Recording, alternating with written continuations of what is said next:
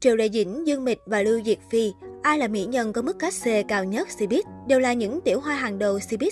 Cuộc chiến ngầm của Triệu Lệ Dĩnh, Dương Mịch và Lưu Diệt Phi luôn là chủ đề được cư dân mạng quan tâm. Không ít người thắc mắc về mức thu nhập của ba mỹ nhân đình đám này. Ở bất kỳ vũ trụ điện ảnh nào, câu chuyện về mức cát xê của diễn viên luôn được nhiều khán giả quan tâm. Trong đó, thù lao đóng phim cao hay thấp sẽ phản ánh được nhiều yếu tố như địa vị, độ nổi tiếng, tài năng, thâm niên của diễn viên đó.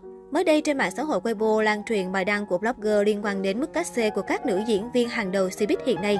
Trong đó, ba gương mặt được trả thù lao đóng phim cao nhất đều thuộc hàng tiểu hoa 85, Triệu Lê Dĩnh, Dương Mịch và Lưu Diệt Phi. Cụ thể, nguồn tin cho biết, ba diễn viên có cách xê cao nhất hiện nay của màn ảnh hoa ngữ đều thuộc lứa tiểu hoa 85. Tuy nhiên, chưa thể xác định vị trí chính xác ai được nhận thù lao nhiều hơn ai trong top 3 này. Bên cạnh đó, blogger cũng đưa ra nhiều nguyên nhân dẫn đến việc ba nữ thần kể trên được săn đón với mức cát xê cao chót vót. Với Triệu Lê Dĩnh và Dương Mịch, đây là hai diễn viên vừa có thực lực vừa có nhan sắc. Dương Mịch được xem là chị đại gia hành với dàn bom tấn truyền hình. Dù đã là ba mẹ một con, nhưng Dương Mịch vẫn tạo ra loạt tác phẩm thành công và duy trì được danh tiếng của mình. Thậm chí, chemistry của người đẹp này với các bạn diễn nam được nhận xét là vẫn tốt như thuở chưa kết hôn. So với các diễn viên cùng lứa, Dương Mịch vẫn giữ được nhiệt độ tốt. Cô chăm chỉ đóng phim, tham gia nhiều chương trình tập kỹ, danh tiếng luôn ổn định. Cho dù dính nhiều nghi án đời tư và sự nghiệp, song không ai có thể phủ nhận được sự thu hút của Dương Mịch trong mỗi bộ phim. Hầu như những bộ phim mà Mịch tham gia đều có sự thành công rất rõ ràng, nhất là Cung tỏa tâm ngọc, một bộ phim truyền hình đưa tên tuổi của Dương Mịch lên hàng sao và được mệnh danh là một trong tứ tiểu hoa đáng. Trong khi đó, Triệu Lệ Dĩnh cũng dẫn đầu Cbiz với việc lập kỷ lục về lượt xem trực tuyến. Cô sớm khẳng định tầm ảnh hưởng khi giữ chức vụ cao trong một hiệp hội điện ảnh. Triệu Lệ Dĩnh là nữ diễn viên có hướng phát triển tốt nhất trong lứa tiểu hoa hậu 85. Cô từng là nữ hoàng rating phim truyền hình khi sở hữu nhiều tác phẩm đình đám. Sau khi tạo dấu ấn ở màn ảnh nhỏ, nữ diễn viên có ý định lấn sân sang mảng điện ảnh.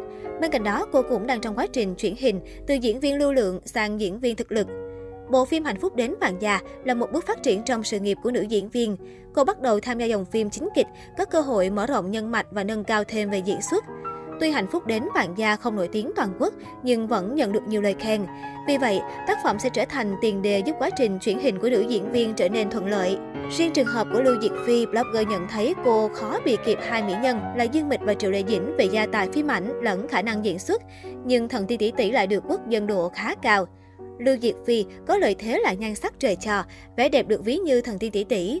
Cô từng góp mặt trong loạt tác phẩm kinh điển như Thần điêu đại hiệp, Thiên long bát bộ, Tiên kiếm kỳ hiệp.